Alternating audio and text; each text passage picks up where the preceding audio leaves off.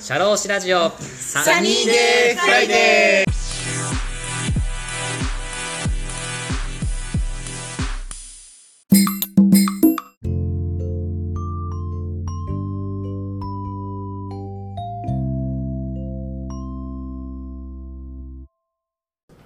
じゃあちょっと次の質問なんですけど、はい、あのまあ、先ほど時差の話もしてたと思うんですよ、はいはい、まあ、はちじかんくじかん時差があって、でいろいろとその日本現地のお仕事だけじゃなくて日本の本社との業務の進捗確認とか報告の仕事とかいろいろあったと思うんですけど、こう日本本社の方とのコミュニケーション、まあ、いろんな時差とか距離的な問題とかあると思うんですけど、なんか現地の駐在員としてその日本の本社とのコミュニケーションで、まあ、ちょっと工夫したこととか、うん、うまくいくためにこうやってたみたいなあれば教えていただけると。そうですね、はい、あのさっきもちょっと上がったんですけど、イタリア人のアイデアとかチームワークを、まあ、できる限り伝えたいなっていうところはありつつも、例えばイタリア人から出てきたアイデアがそんなの無理だよってやっぱり思うこともあるわけですよ全部が全部いいアイデアではないので、だからそれをじゃあ本当に会社にとってプラスになるかなとか考えて、じゃあ日本人にどう伝えようかみたいなのはちょっと考えることは多かったかなと。で特にまあ販売会社なのでもちろん売上とか利益に関わってくるところだったんですね、うん、なのでイタリア人から出てきたアイデアを受けて、うん、じゃあそれを取り入れたらどれだけ売り上げに貢献します、うん、利益に貢献しますっていうのを、うん、あのまあ組み立てるのが自分の役目だったかなというふうに思いますね。めっちゃ難しいことだよね。すごい難しい。どうやって組み立てるんですか、考えをそういうマインドにするんですか。えーっとまあ、例えばじゃあセールスマンからあのライバル会社のこの製品がうちの製品と同じなのにめちゃくちゃ安い値段で出てきたぞ、どうすんだっていうようなことも出てきたとします、はいはいはい、でやっぱりあのそこにその価格に合わせるの無理だろうって思った時に、まあ合わせたとしあなんだろうな、うん、すごい難しい価格が出てきた時にじゃあそれに合わせたらうちの会社もハッピーになるのかとか、そういうところを考えて、あの今までのイタリアの社員と培ってきた経験も踏まえて、いやじゃあその値段まで戦わせようやろうみたいな風にすることもあるわけですよ。おうおうおう。でじゃあ日本に対してどう説明したかっていうと、じゃあ、えーと、具体的に台数がにばいさんばいになりますとか、まあ、今の極論ですけど、でそうなった時に、えー、利益は新しい価格でシミュレーションしたらこんぐらいはなんとか出せますと、これだから や, やらせてもらえませんでしょうかとか、おうおう、そういう話をしたり、もういっそ新商品を作っちゃいましょうよ、イタリアでこれだけ売るからとか、お、そういう投げかけをしてましたね。別の枠組みで提案してあげたりとかというか、こうイタリア人のただ文句だけだったところをこうロジック作って形にするというか、お、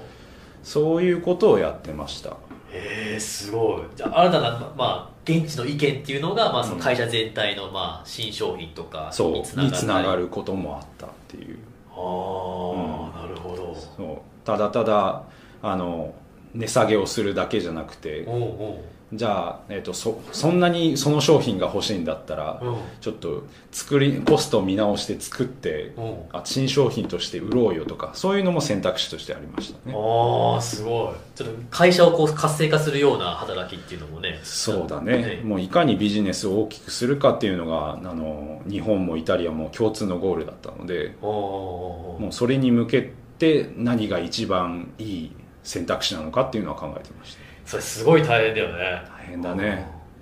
もう最初の頃は全然そんな発想もできなかったけどこのよねんかんで培ってっていうか、そう、よねんかんで。例えばもう一個聞きたいんだけど、例えばそれはさっきのこう会現地の意見を聞いて会社を活性化するみたいな方だけど、どうしても会社の都合でできませんとっていう時に現地の社員に説得したりとかするじゃないですか、はいはいはい、どういう風に説得するんですか、そういう時って。そういう時、まあもちろん、うん、あのイタリア人の要望に応えられない時もありました、うんうん、少なくないぐらいあったんですけど、うん、まあその時に心がけてたのは、うん、話したけどできませんでしたで終わらせるんじゃなくて、うん、まあ、できる限りあの日本とどういうプロセスを踏みましたと、うん、であのどこでダメだったからこの話はあの叶わないですっていうのはあのきちんと伝えることは意識しました。まあ、そうすることであの日本側がイタリアのためにトライしたことを分かってくれるし、あの何がうちの会社でハードルになってたかっていうのも、まあ、分かってもらえるので、例えば、まあ、そのアイデアは叶わなかったとしても次のアイデアを作ろうっていうふうになった時にもあのお互い過去の経験が参考になるじゃないですか。なるほど。だからあの今後のためにも今納得してもらうためにも、うんうん、あのそういうプロセスまで話すっていうのは自分として心がけました。すごいっすね。いやいやいやいや。え、それどういうタイミングでそういう考えに至ったんですか、その時。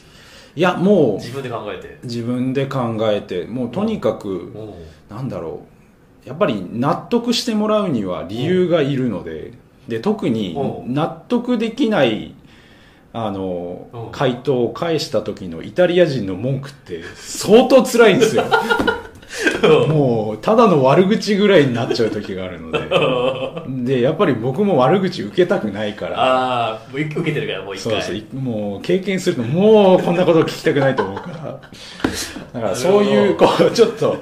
あのネガティブな反動もありますけど、まあでもあのその後にもつながることにもあその後にもつながると思うので、理由を話すことプロセスを話すことってだからあのいろいろなそういう経験を経て取り組むようにはしてましたね。もうそういうふうにしてからやっぱ現地の社員はモチベーションは上がってっていうか、まあモチベーションが、うん、まあかな結局答えられなかった時はモチベーション上がらないですけど、でもあのなんていうかな、あの自分たちの意見を踏まえて日本は本社は動いてくれたっていうふうに思ってくれるから、あ、まあ、今後も頑張ってみるかっていうふうには思ってくれたと思うんじゃないかなと。それすごいいいこと聞きました今。どんなふうにしてこうマネジメントしてるのかなってすごい自分興味あったんで、うん、すごい生の意見で、うん、はい、すごい勉強になりました。いやもちあの最初にも話したんですけど、やっぱ電機メーカーっていうかこの業界って本当に今価格競争ばっかりでこうなかなか苦しいんですよ、うん、最初ね言ってたよね、うん、だからそうそれもあって、うん、で特に日本企業って、うん、あの中国みたいに、うん、こう固定費変動費軽いっていう会社でもないので、うん、難本当に要望に応えられない時の方が多いんですよ、うん、アイデアがうまく作れないとか、うん、だからそういうことも踏まえて、うん、あのなんていうかな、うん、そういう苦しいながらも、うん、あのまた次答え出せるように次うまくいくようにっていうところはずっと意識して動いてたかなと思いますね。いろいろと会社とのこういろいろ中身を知って知りつつやっぱりそういうのを、うん、背景を知りながらこういろいろと自身の働き方も変えてきたっていうか、もう現実は確かにあるけど、うん、その中でも改善できることはしたいよねっていうのはずっとその思いは持ってるので。ああ、わかりました。ありがとうございます。次の質問なんですけどじゅうよんばんめの質問なんですけど、はい、もうじゅうよんこ目なんだ。いっぱい質問されてるね。ごじゅっこぐらい質問してる。思いつきでいろいろ質問してるんですけどあの日本で働きましたと、はい、で駐在イタリア行った、行ったと思うんですけど、はい、イタリア駐在してみてなんかやっぱ日本と違うなって思ったこと、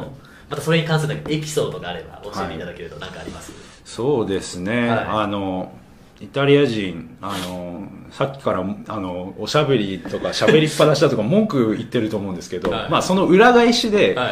い、いいところだったりもするんですよ。おうおうっていうのは、はい、まあ、彼らがこう悠長にしゃべれることによって、はい、そうここぞっていう場面に強かったりするんですよ。こう商談ビシッと決められたり最後の最後で、もしくはあの会議も途中こういざこざあったり紛糾したりしても、まあ、最後はまあこうすりゃいいんだよねっていうふうにこうバシッと決めてくれたりする時があるので、そういう時はああさすがって思ったりするんですよ。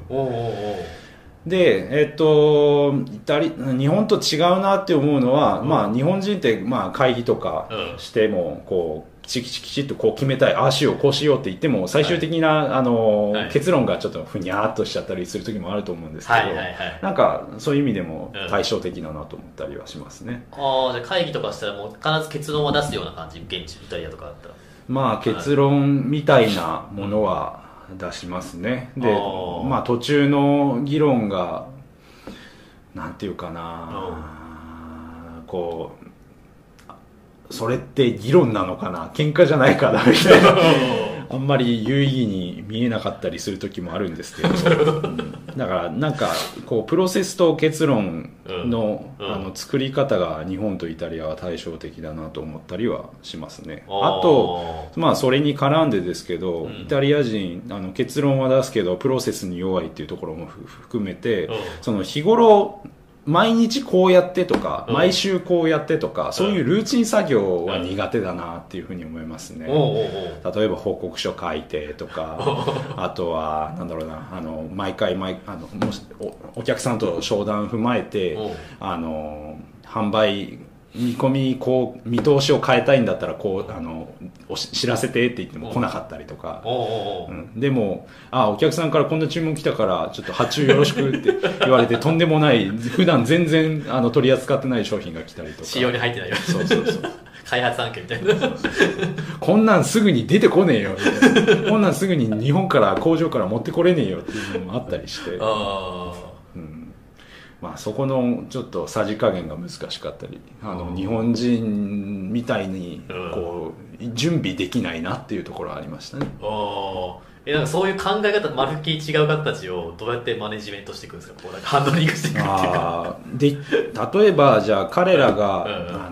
の断言はできなかったとしても、うん、今どんな商談をしてるとか、うん、お客さんとこんな話をしてるっていうのは、うん、なんだろうな、確定情報じゃなくてもできる限り先に取ってましたね。お、うん、あの自分から話しかけに行って、おうおう、自分から同僚に話して、今日このお客さんと商談してたんでしょ、どんな風なこと言ってたとか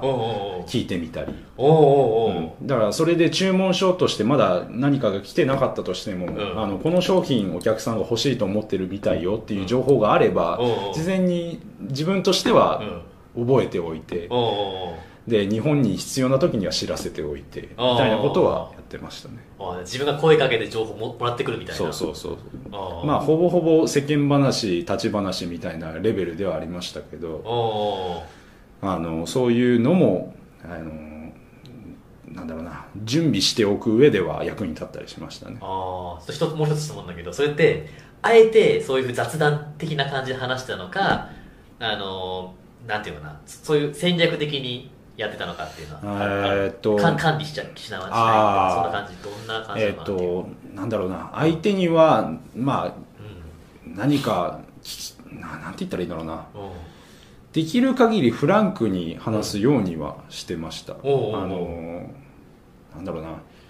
こうこう、あ、なんか質問した時に、うんうん、えー、っとそれしか答えをもらえないかったとしたら、うん、な, なんて言ったらいいんだろうななんかあのさっきさ、あのなんかやっぱ結論が大事っていうイタリア人がいて、うんうん、そういう方たちを、まあ、なんとなくね、日本の本社に伝えるために、まあ、駐在員として管理しておくのも大事じゃないですか、うん、でもそれを引き出すとき、こう雑談的な感じでやるのか、うん、それと戦略的にそんな風にやってたのか、そこら辺どんな風にしてるのかなってすごい興味あって、彼らは、うん、イタリア人は雑談してる時の方が、うん、あの情報豊富なんですよ。あ、そうなんだ、うん、と言いますと、いやもうあの例えばお客さんはこういう人 で, で例えば家族経営でやっててとか、今の社長はもともと営業部長でとか、そういう相手の情報まで知らせてくれたりするんですね、雑談 の, ペあのスタイルで話すと。で例えばあの俺あのこの同僚があのその取引先のこの人と仲が良くてみたいな話も聞けたりするんですよ、そのあの人間関係だったり。だからそういうところも雑談ベースで話すと出てくるので、できる限り引き出しといて、あのいつか役に立つだろうと思ってあの記憶しといたりはしますね。へえ、それとイタリア人の国民性なのかな、雑談。それもあると思います。雑談が好きっていうのと、あとは今ちょろっと例で出しましたけど、うんうん、あのなんだろうな、家族経営の会社とか、うんうん、あのコネで仕事取ってくるとかめちゃくちゃ多いんですよ、イタリアって結構人間関係大事なので、おうおう、なるべくその相関図は自分でも覚えられる限り覚えておこうと。あ、この社員の お, お父さんお母さんはこうでみたいな。そうそうそうそう、そういうの、うん、あ、すごい。で、自分のイタリア人の同僚は、うん、そのうちのどの人と仲が良くてみたいなのもできる限り覚えるようにはしてました。え、そのあっくんなんかそれはあんの、頭ずっと図があってそれを思い出して、あ、こういう関係性だからそうそうそうそうそうそうそう。で、あとはまあそれは今はその取引対取引先でどうかでしたけど、おうおう、まあ、あの製品が何欲しいとか、どういうあの案件があって、うん、あのどういう商品が必要なのかっていうのはまた別途、まあ、同じような雑談形式で話を聞いて拾ってたっていう感じですね。すごいな、なんか仕事だけじゃなくてそういうコミュニケーションもすごいなんか工夫してることがあるっていうのを聞いてめっちゃ勉強だった。単純に面白かったけどね、そういうなんかあ、そういう人生なのみたいな話聞いて面白い。ありがとうございます。じゃあちょっと次はですね、はい、駐在していて嬉しかったこと、はい、逆に苦しかったこと、まあ、あったら教えていただきたい、はい、なんかこんなことあったら嬉しかったこと苦しかったこと、どっちの側面でもいろいろありましたけど、はい、嬉しかったのは、はい、あの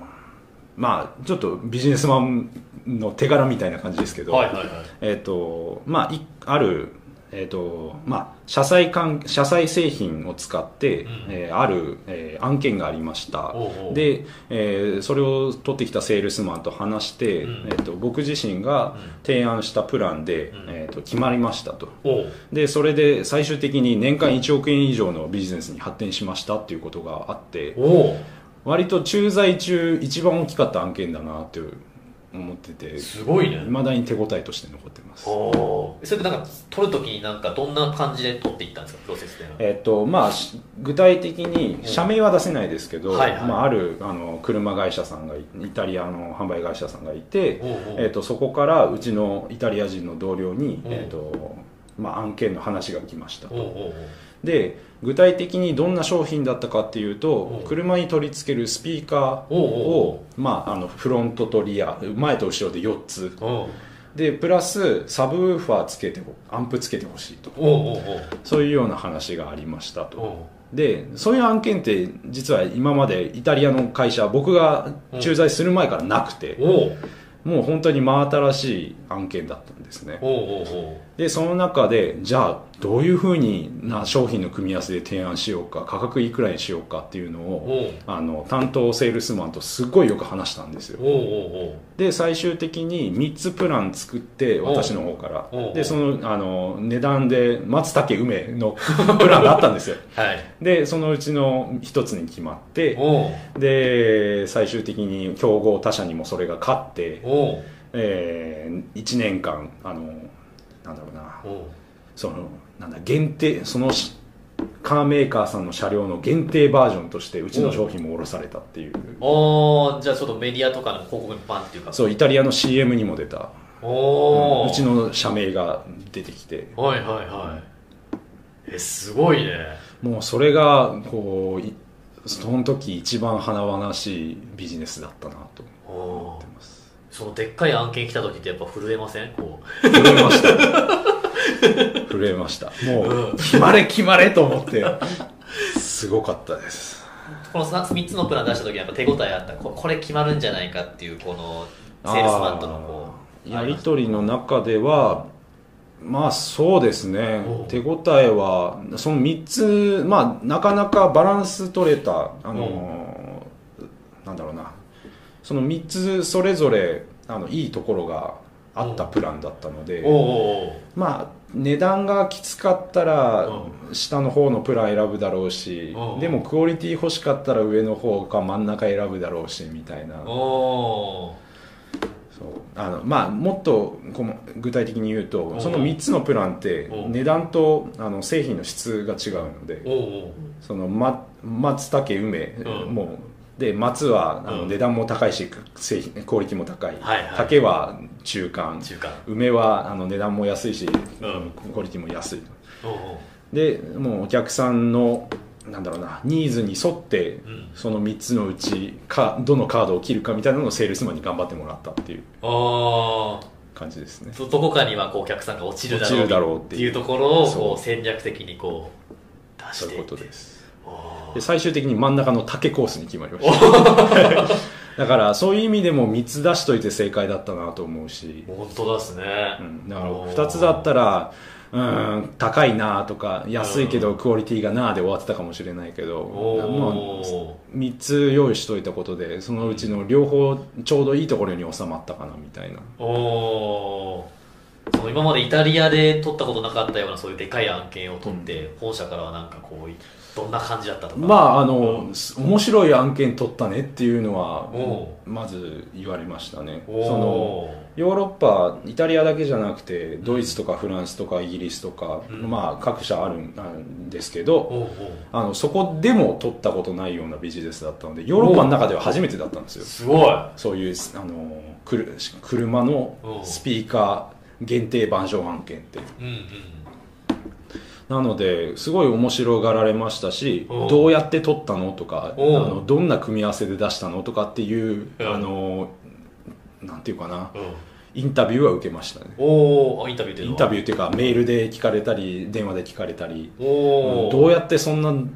面白い案件取ったの教えてよみたいな。おお、じゃあ周りのちょっと営業社員の方からもちょっとちょっとまあこの案件このプロジェクトは一目置かれましたね。おお、じゃあヨーロッパ市場は岩立にありみたいな。いやー別にねそれだけで全員の飯食えてたわけじゃないのでまあ大きい会社が大きいからね。なるほど。まあ嬉しかったのはそこですね。こう ビ, ビジネスマンとしてめちゃくちゃ嬉しかったですね。お、まあ苦しかったことあのもう話しちゃいましたけど、日本人一人でまあ孤独に頑張ってたところは最初はきつかったですね。最初いちねんぐらいかな。にねんめ以降は、まあ、あのイタリア人と仲良くやってきましたけど。辛かったことっていうのはその一人でコミュニケーション言語的なところやっぱりそうですね、うん、あの英語がまあ喋れたとしても、うん、こうなんていうか、うん、お互いなんか本心でつながれてない感じっていうか、おうおう、あの腹の内明かせずに仕事してるような感じが最初嫌で、おう、それが本当最初数ヶ月続いてたなと思うので、その頃が辛かったですね。おうおう、それどういうところでこう分かるんですか？その通じてないなっていうか腹の気持ち分かんないなっていう。あ、なんというか、まあ、イタリア人同士ではこう話してることも、うん、あの僕を返すとこう、うん、結局あのここだけやってみたいな、あの全部任されてない感じが、うーん、あー、なるほど、まあ、日本人だからっていうのもそうだったろうし、おうおう、あの若造だからっていうのもそうだったろうし、いろいろあのまああったと思うんですけど、やっぱ最初信頼してもらうまでは、うん、なんていうか同じ社員同僚であっても、うん、こう本当に腹の内明かして仕事してるなっていう同じゴールに向かってこう真面目に取り組めてるなっていう感じはあんましなかったですね。お、なるほど。これにねんめからこうなんですか、コミュニケーション良くなったって言ってたんですけど、どういう風にしてこのいちねんかんこんな風にしたらこうな良くなったとかあるんですか？えっと、まあできる限りあの岩立はイタリア人の味方だっていうふうに思ってもらえるように、う、まあ、あのさっきまで話したようなことに取り組んだ感じですね。例えばそのあの相手の説明をあの自分の言葉で確認するとか、さっき話したようなことを繰り返すことで、まあ仲間として認めてもらうように心がけたっていう感じですね。なるほど、わかりました。ありがとうございます。じゃあ次、はい、結構近最後に近くなってるんですけど、はい、この海外駐在で培った経験っていうのが、まあ、どんなことに良かったかっていう、まあ、やりがいですよね、うんうん、で今後また海外駐在としていく、まあ、リスナーの方とかいらっしゃるかもしれないので、海外駐在したらこんなものを培いますよとか振り返ってみたら、はい、どんなものになりますでしょうか？えーはい、まあやっぱり、はい、あのー、なんだろうな、会社に入ってから、まあ、デスクワークで、まあ、事務職でやってきてましたけど、イタリアに行って、あの営業の最前線を目の当たりにして、うん、こうチームワークの重要性っていうか、うん、あのチームワークでこそやっぱり成果は出せるんだなっていうのは、うん、あのすごく実感しました。なので、まあ、本当にその経験をあの、まあ、きちんとも、うん、持ち続けて今後の仕事には生かしていきたいなと思ってますね。お日本のチームワークというとどのようなチームワークというかどんな感じで生かしていくというか。そうですね、うん、そのまあ、もちろん一人一人にあの当てられたあの仕事ってあると思うんですけど、それをうまく連携すること、うん、まあ、なんだろうな、時間もそうだし、うん、あの知識を引き出してあのなんだろうな、報告書にするなり提案書にするなり、うん、そういうなんか一人一人の仕事をつなげるっていうことが一人一人のプロフェッショナルなところ、経験値だったり知識っていうのをつなげることを意識するのが大事かなというふうに思います。みんなをまとめていくっていうか、この良さっていうのは。あ、そうですね、良さを引き出すっていうのがいいかもしれないですね。うん、それぞれがわ、うん、知識として持っていることを引き出す、それが大事かなと思います。やっぱそういうのイタリアで培ったことってやっぱ日本でもやっぱこう生かしていきたいなっていうのが。そうですね。こうイタリア人と日本人だとやっぱ考え方とか、こうなんですか、この話の持っていき方とか違うところあるけれども、うん、こう駐在前とこで、うん、まあでチームワークはもう共通してるんじゃないかなと思いますね。これはもうどこの会社だろうが、うん、働いてる場所がどこであろうが誰であろうが共通してるんじゃないかなと思います。うん、なるほど、わかりました。ありがとうございます。次はお仕事の野望や目標、駐在後。もうね、今までの駐在経験があって、今後こうやっていきたいとか、何かあれば教えていただきたいんですけど。基本的にはまた目の前の仕事に取り組むだけだと思ってるんですけど、はい、その新しくあ今移動してきた場所は無線のビジネスなので、うん、おうおう、こうなんだろうな、やっぱり見えにくい、うんうん、普通の人からしたらこう見えにくいビジネスだと思うんですね。おうおう、でやっぱりその通り で, でしかも知識が結構必要だったりするので、おうおう、その知識を蓄えるっていうのをまずは集中してあの取り組んでいきたいなと思ってます。で、えっと、今の部署も、えっと、海外駐在のポストがあるのでイタリアとはまた別の地域になってくるんじゃないかなと思うんですけど、はいはい、あのそこにまた自分が、えー、行けたらいいなというふうなことは思ってます。第二の海外駐在員生活というか。そうですね。お、また次 の, あの今までとは違うミッションで今までとは違うポジションで、うん、こう新しい経験を積めたらいいなと思ってます。もし次駐在員行けるとしたらどんな感じで。そうですね、第二の岩立てはどんな感じでいきたいまあ心構えは変わらないですけど、うんうんうん、あのなんていうかな、もっと、うん、あの経営的な目線もつけられたらいいなとか、あとはうちの会社あのなんていうんですかね、 エムアンドエー で、うん、あの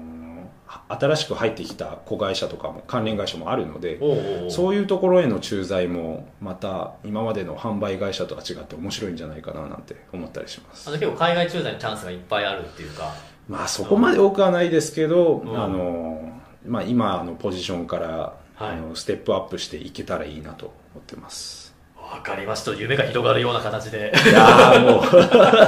どうなんでしょうねもうとにかく目の前の仕事を頑張るだけだと思ってます。わかりました。ありがとうございます。最後にリスナーの皆様に一言、なんかこう終わってみて思ったこととか。いやーおこがましいいやもうこんな稚拙な話を聞いてもらってありがとうございましたというところと、はい、まあ、あの何か の, あの参考になればあの幸いです。はい、ありがとうございます。今日はお忙しい中いろいろとこうなんですか、インタビューを受けていただいてありがとうございました。いえいえ、こちらこそ楽しかったですですか、受ける前、メイクインタビュー受ける前の後で何か思ったこととか何かあります？こう受けてみて。いやーなんか、うん、緊張したでもあの自分のキャリアの棚卸しができたみたいな感じがしてとてもこう新鮮だし、うん、あの楽しかったです。あ、本当ですか。またいつかサニーデイフライデーで、次は第二の海外駐在生活、はい、先が長いけどまたいつかゲストでまた出ていただけると嬉しいです。助かります。ありがとうございました、はい、ありがとうございました、はい、それでは本日のゲストは岩立くんでした。岩立くんありがとうございました。ありがとうございました。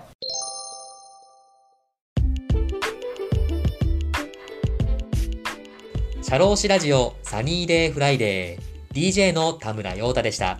それでは次回もリスナーの皆様のお耳にかかれることを楽しみにしております。今日も気をつけていってらっしゃい。